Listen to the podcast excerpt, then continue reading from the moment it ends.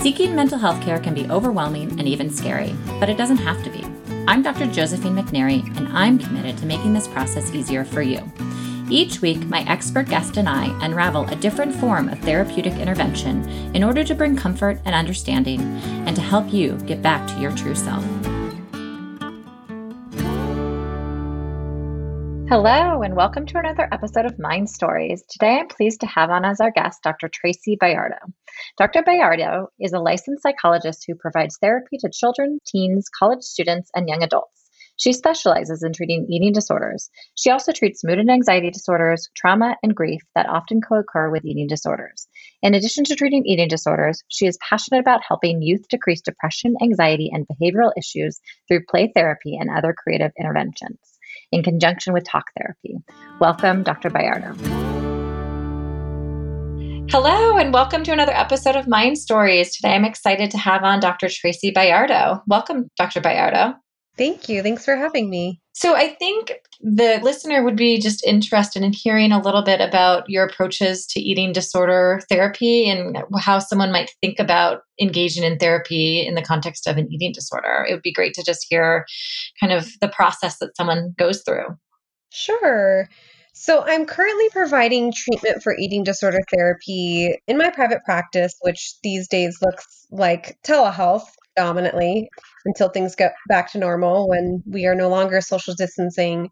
So, in private practice, what I typically provide clients is weekly individual therapy, which is 60 minutes, in addition to possibly providing parenting support training sessions if I'm working with someone who is a minor. So, anyone under age 18, I do strongly encourage parenting support sessions in addition to that individual therapy for the client.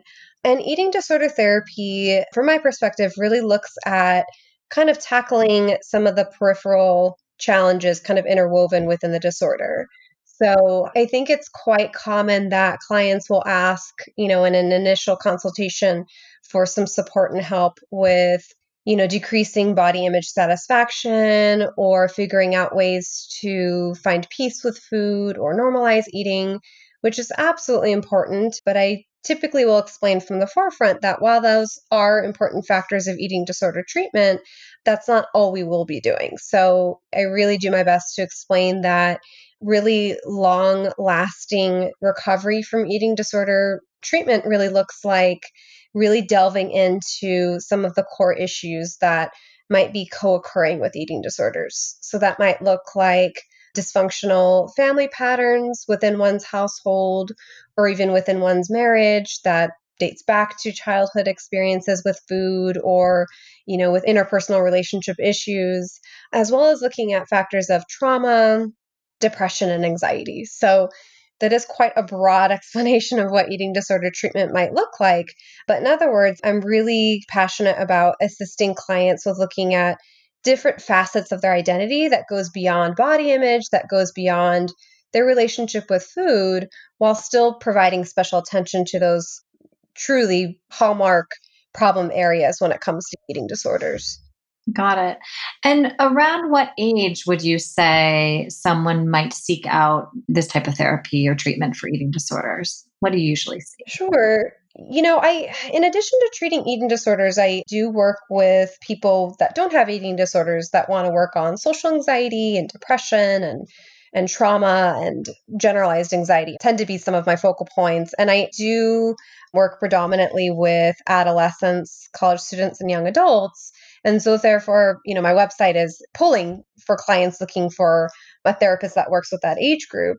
So I say that to demonstrate that, you know, I in addition to working with eating disorders, I also work with youth with issues unrelated to eating disorders as well. And so, a common age group that I receive consultation requests from tend to be adolescents. And so, I see that as twofold, specifically for my practice. So, for one, I specialize in child therapy, which includes adolescents. And then we also are seeing a peak in dieting behavior if we're looking at the statistics of individuals seeking support for eating disorder treatment during adolescence. And so I, I think that those two factors really are specific reasons why someone in their adolescence might be seeking treatment for an eating disorder in my practice. And I also do see an array of individuals that are in their young adult years or middle adulthood years in my practice, but I do see quite a need for adolescents to receive treatment for eating disorders.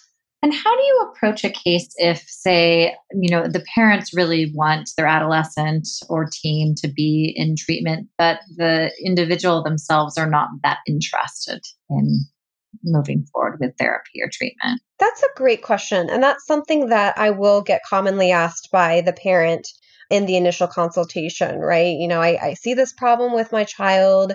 They're not eating at school. They're having a hard time finishing meals at dinner at home.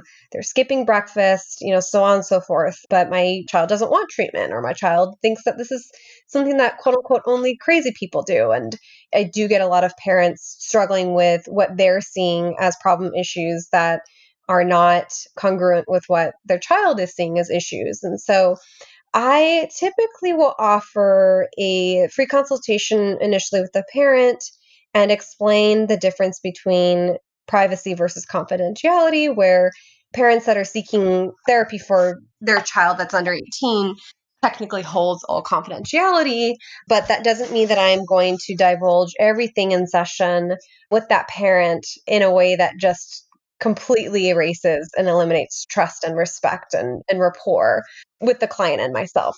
So typically what I'll let the parents know is that I will not only offer them that free consultation and explain that privacy looks like, you know, really respecting the boundaries between the therapist and their child, but also really making intentional check ins with the parents that's collaborative. So, what that might look like is having an explicit conversation in therapy between the child and myself. You know, if there is a need to update the parent, when I will do that, how the child prefers that that's done. Do they want to update the parent first and have me check in during a later phone call and assure that that was done? Would they rather me just update the parent? Do they want to do it together? And allowing that child, especially an adolescent, have that control and that freedom from the forefront, I typically view as kind of like the quote unquote secret sauce of, you know, really allowing that that person, especially if they're a teenager, feel that they have power in that therapeutic relationship and that I am not going to just divulge everything to the parent. I also explained that that doesn't mean I keep secrets of any sort. I actually make that a very firm standpoint in consultations that I view secret keeping to actually kind of perpetuate dysfunctional relationships within families and that, you know, there are still limits to confidentiality. And when we possibly get to that point, you know, I will let the child know, hey, you know, I do need to update mom or dad about X, Y, and Z, especially when it's an issue related to safety. But we also will collaborate on periodic check ins with the parent. So that way, you know, the child again feels that they have control. And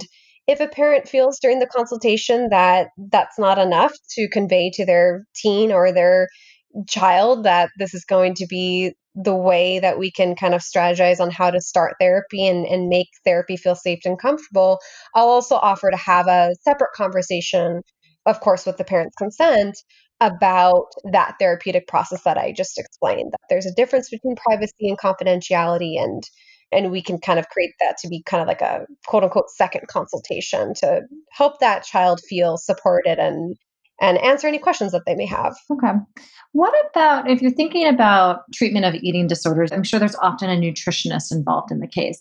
So, something that maybe would be helpful for me to understand about this type of treatment is where is the overlap between what a nutritionist and a therapist does or a psychologist does versus the differences between, you know, each each role and is both necessary? Absolutely. Yeah. I think that's a really great question. And I'm glad you asked that because that typically is something that will come up early in the beginning phases of treatment. I come from a background of working in a hospital. And so that absolutely was a multidisciplinary approach of working with clinical directors, psychiatrists, dietitians, of course, therapists, mental health workers, and nurses. And so it really is almost like viewing an elephant and having different hands on the elephant, so to speak, and having different expertise, you know, give their lens and their special you know, approach to therapy. And so what I typically share with clients is that having a dietitian on board a registered dietitian will allow both the client and myself to plan treatment and to set goals and to see if those goals truly are working. And so a dietitian will help that individual understand what their ideal body weight is according to their body mass index, while also not just perseverating around this number in a way that clients with eating disorders often do, right? That's characterological of an eating disorder, right? Having an extreme fear of, of weight gain is typical and quite common with eating disorders. And so dietitians can help clients reach nutrition therapy in a way that they're still tracking their weight in a way that typically is a blind weight, meaning the client doesn't necessarily know what their weight is because that could be extremely triggering. But the dietitian gets to hold that information and figure out kind of where their body is happy and their weight can be stabilized. So the dietitian, in other words, will help with physical stabilization, whereas I will help with psychological stabilization, which might look like finding behavioral challenges to avoid body checking or finding ways to set boundaries, you know, at the family meal where there's constant body talk, ways to set limits with other individuals that are commenting on their body and, and so on and so forth. Um, dietitians can absolutely do that as well, and oftentimes do, but they have this special kind of focus on providing quantitative information for that client. What should their meals look like? Typically, they'll give them some sort of meal plan to follow with their knowledge and expertise around caloric intake and, and nutrition to, again, allow that body to physically stabilize from food restriction and binging and purging and figure out if their labs are looking okay. If there's any imbalances, the dietitian can help them seek medical support Whereas as a therapist, my job is really helping that individual heal from the psychological factors impacting their behavior, such as, of course, restricting food, binging food, purging food. Right. And you had mentioned earlier on when we first started kind of talking about the other aspects that kind of happen in conjunction with eating disorders that emerge, thinking about things like depression or anxiety. So I know it's bidirectional, but in terms of what you usually see, and, and I know it's a generalization, is thinking about, you know, what drives what? What tends to kind of bring on the eating disorder? Is it depression? Is anxiety? Or does the eating disorder then bring on more of kind of a depression and anxiety picture? Mm-hmm. Yeah, that's a great question when I get that question, because sometimes I will get that, oftentimes I should say, I get that question in a consultation or at least in beginning sessions. And I think that question is really important because there is a lot of stigma around eating disorders. Many clients will say that their family doesn't get it and will say things like, well, why can't you just eat? Go ahead and, and just try it. And the way I really try to help validate that client's experience is this would not be categorized as a psychological disorder if it was that simple, if it was that easy. So, to go back to your question, I, I really try to explain the biopsychosocial model to clients, which is looking at biological factors, psychological factors, and social or cultural factors that play a role in eating disorders and, and play a role in other mental health disorders, right? So, if we're looking at depression, for example, from a biological perspective, you know, looking at eating disorders as possibly being organic, that might look like specific issues related to brain chemistry. However, I would argue that it is much more common for there to be some sort of co occurring issues such as having depression and anxiety in addition to having the eating disorder. And so i think it's a complex question to really look at you know what came first. With looking at substance abuse for example there are oftentimes individuals that kind of have this aha moment in therapy with working with their dietitian and working with their therapist and realizing that maybe their addiction to alcohol or cocaine was driven by their desire to curb hunger or to kind of check out and avoid having these obsessive thoughts about food. And for others, it's the opposite. They realize that the substance abuse came first, and then that led to food restriction, and that led to feeling good about the compliments they were getting about their body changing, right? So I would going back to the initial question, I would argue that the answer to that is quite individual. And I, I, think it can go both ways depending on the client and, and their specific circumstances. Right. I agree. It is kind of a bi-directional thing and it kind of they can exist together and you know certain things drive other behaviors and behaviors drive other kind of mental health symptomatology.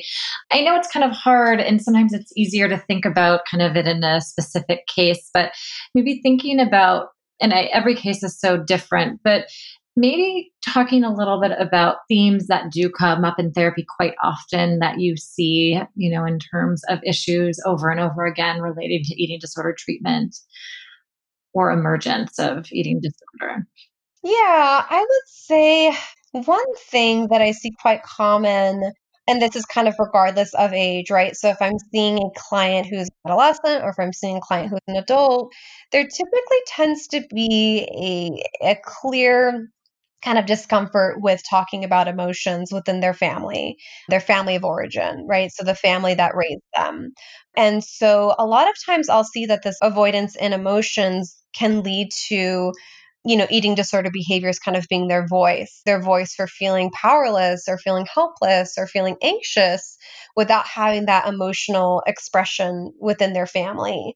And then oftentimes that will transfer and follow them in their other relationships and friendships, work relationships, their marriage. And typically what that will do is kind of rev up the eating disorder, which then might motivate them to seek treatment. So I, I, would say definitely working on emotional expression, identifying emotions, and exploring emotions is a key role that I play in serving individuals with eating disorders. And then one other thing that I noticed too within family dynamics is an issues when it comes to boundaries. So boundaries related to factors such as having too rigid boundaries where, you know, there are really extreme rules, rules about food, rules about what's right, rules about what's wrong, as well as kind of the opposite end of that spectrum where boundaries can be kind of looser and the individual grows up not not feeling secure about where they kind of stand in this world and and what what's okay and what's not okay. And so helping individuals maintain healthy boundaries or establish healthy boundaries within their family is often another common goal that I have, you know, for individuals seeking therapy for an eating disorder. Okay. And another question that I was thinking of as you were talking is do you approach the therapeutic process differently if you're treating an adolescent versus an adult who might be coming to you for either a new eating disorder or just a lifelong eating disorder that they're just seeking out treatment for now? hmm Yeah, I, I think that's a really good question. I would say that with my adolescents, you know, given that well, I haven't worked with an adolescent that isn't working, that isn't living under the same roof with their family. So the fact that adolescents are living with their family and they have access to their family, they rely on their family, they need them, I oftentimes will be actively including them in either weekly or monthly family sessions or parent support sessions. And that will help you know establish healthy boundaries when it comes to meal support as well as emotional support and with adults, that absolutely is important as well, but it's not always available. So for some, they have cut ties with family that don't support their eating disorder recovery or their boundaries, you know, don't include having, you know, mom or dad be part of therapy. That's that the adult client has decided will will no longer be healthy for them. And so I definitely am client centered in that you know, decision, you know, in terms of including the family or not with my adult clients. But with adolescents, I absolutely encourage that as being a big change agent, you know, to help not only the client develop healthier behaviors with food, but for the family to also develop healthier patterns around food and and emotional support. I mean, ideally, I think I would be doing that with adult clients as well. But, you know, for some adult clients that that isn't always indicative as being a possibility. And and that might be because of trauma, family trauma, as well as families that just are not providing a healthy supportive environment for that individual. Okay. How long do you usually think about the length of treatment for somebody? You know, that's that's a really good question. I think that is quite complex when it comes to eating disorders because eating disorders definitely will require physical stabilization when it comes to either maintaining their weight or restoring their weight at a healthy number. And when individuals aren't there, and they're having a really hard time following their meal plan and following, you know, therapeutic goals, that might lead to them needing medical stabilization. And so how that impacts treatment is a lot of times, you know, if they do need medical stabilization, it may kind of hinder the continuity of care when it comes to seeing a therapist and seeing a dietitian. There are absolutely a number of eating disorder treatments that do provide help with both medical stabilization and psychological stabilization. But I would say that, you know, for individuals that are having a hard time maintaining a healthy weight, that might, well, and oftentimes does, extend the recovery process. And so, from my perspective, when it comes to therapy, I think if the client is willing, motivated, has a strong support system, typically their healing process is supported by those protective buffers and it will take them less time to heal. And I absolutely have seen growth, you know, as early as three to six months. But for others, you know, it, it may take years. And, and for those that I have seen really struggle with recovering, a lot of times it is because they are either continuing to live or have active contact with family or individuals that don't support eating disorder recovery. They may not have the resources or the funds to continue to provide them with a proper level of care. And part of it also may be that they aren't being treated for co occurring issues such as substance abuse and some of the other issues that I had talked about before depression and anxiety. And so you know, it is a complex disorder. And I think that that just speaks to how important it is to have a team, such as a dietitian, a psychiatrist, you know, a therapist, and hopefully a medical doctor that understands eating disorders from this lens to provide that individual with proper care, which will absolutely directly impact the length of their recovery. And so, again, going back to this question, I would say that for individuals that do start to recover within six months to a year, oftentimes they have recovered in terms of physical and medical stabilization. But psychologically, you know, it is a, a, daily task for them to really approach food and their relationship with their body differently than what we're seeing, you know, in in the media in terms of thinness equating to beauty and, and these beauty standards that really can reinforce eating disorder thoughts. Right. And the other thing I was wondering about the general public when they think about eating disorders, I feel like the general feeling about them is that they're lifelong disorders. Can you talk a little bit about recovery and what that looks like and relapse? Absolutely. Yeah. And when I hear the word relapse, I, I think about how clients oftentimes will think about relapse as this like really shaming thing, you know, that if I relapsed, if I purge today, you know, that means that I am not recovered and this is 10 steps back. When, you know, in reality, it's not that simple. You know, I, I think with eating disorders, again, this isn't a choice. It's not a decision to have an eating disorder. And because this is something that I think the general public doesn't quite always understand, it can be viewed as something that's lifelong and that, you know, there is no hope for eating disorders. And that really isn't the case from my perspective. I've been treating eating disorders for nearly a decade and have worked in all levels of care. And I have seen people recover from them. And I think those people that have recovered are still trying to sort out and work out these really big feelings that we all have as human beings, whether that's shame or feeling anxious or feeling self conscious or having self doubt. So, in other words, I think recovery can be and, and probably should be treated as a lifelong goal even if that person is not necessarily engaging in deep rooted eating disorder behaviors. But I, I would say, you know, from my perspective, I think the hope is that if they are given the correct professional help and have the appropriate social support at home and they're committed to being in their lives and in their body, that eating disorder recovery is absolutely possible and doesn't necessarily have to be a lifelong zigzag road for every individual. I think part of the issue with individuals that do have kind of this complex path to recovery absolutely could be systemic barriers you know whether that's receiving the proper treatment that you know truly specializes in eating disorders you know, that they're being treated for their co occurring disorders, and also that they have the means to access these resources, right? Do they have the insurance that's going to provide the appropriate level of care?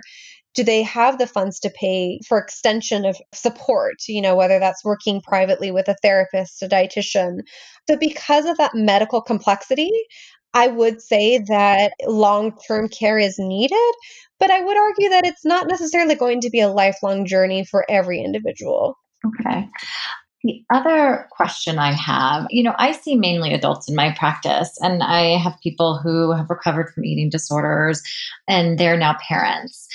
And oftentimes this question comes up of kind of how to approach food, knowing that you yourself has recovered from an eating disorder, maybe, and how to think about that and how you approach the idea of food and diet with your own children, especially adolescent female children.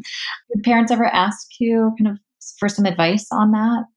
Yeah, absolutely. And and one thing that I, I will just have ringing in my ears in terms of what I've learned from dietitians is that children are actually the most intuitive eaters. Like when we look at just kind of how we're programmed, that as young children, we tend to be very, you know, again, mindful and intuitive about when we feel full, how much to eat, when to stop, when to slow down, which I think is really important to explain to parents that are afraid that, you know, it's Halloween. I don't want them to eat their whole basket of candy tonight.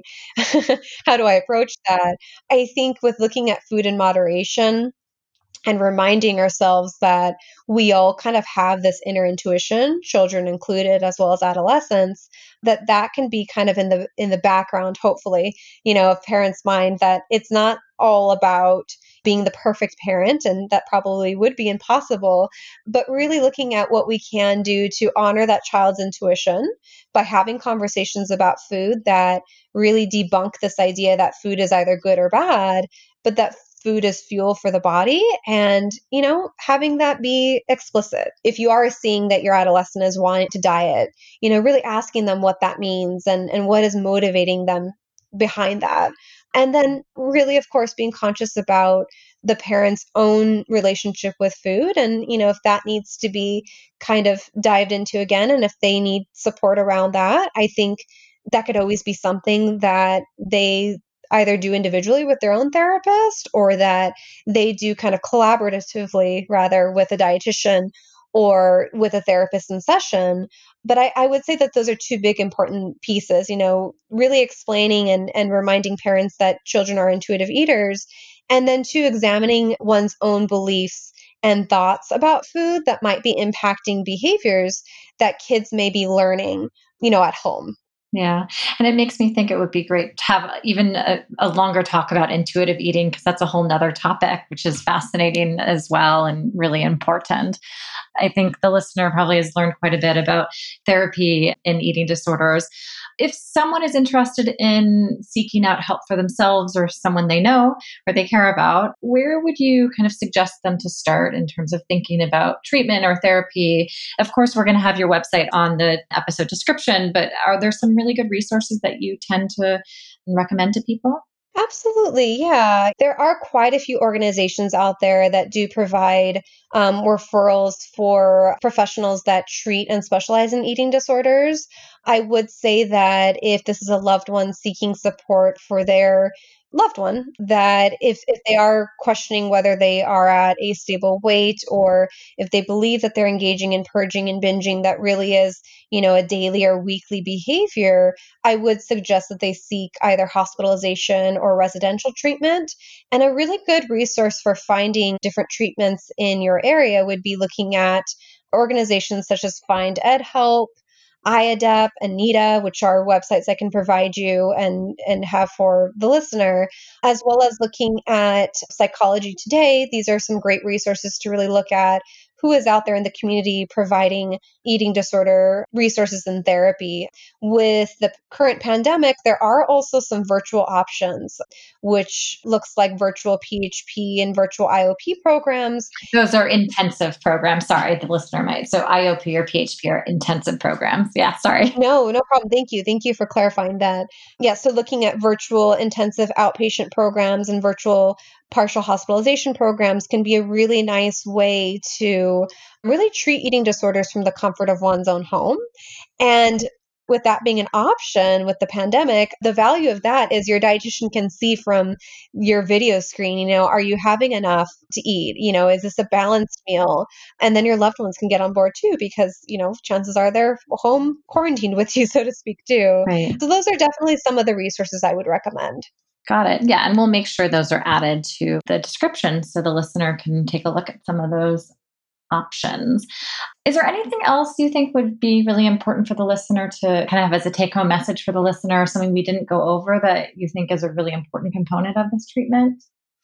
Sure. Yeah. I think, you know, with looking at some of the warning signs, I would say that one thing that sometimes gets overlooked, and it could be with a teen that is involved in dance and other extracurriculars such as athletics that are competitive or that are very body and achievement focused, oftentimes parents can overlook exercising as being a behavior. So it is classified as a compensatory behavior. So eating disorders don't always look like spending hours in the restroom, you know, vomiting or purging food. Sometimes compensatory behaviors can look like spending, you know, two hours at the gym or during their school practice for track or whatnot, and then coming home and, you know, putting their head in a book trying to get their work done.